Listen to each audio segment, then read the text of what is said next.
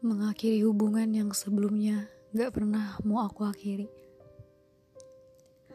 Karena mengakhirinya bukan berarti sudah tidak mencintainya lagi.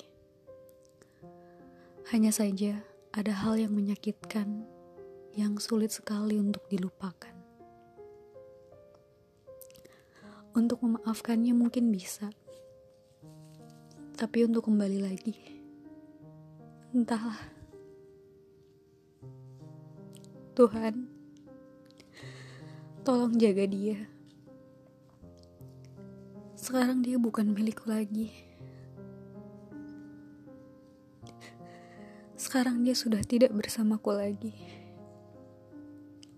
Dan tolong untuk berikan sebuah keikhlasan dalam hatiku.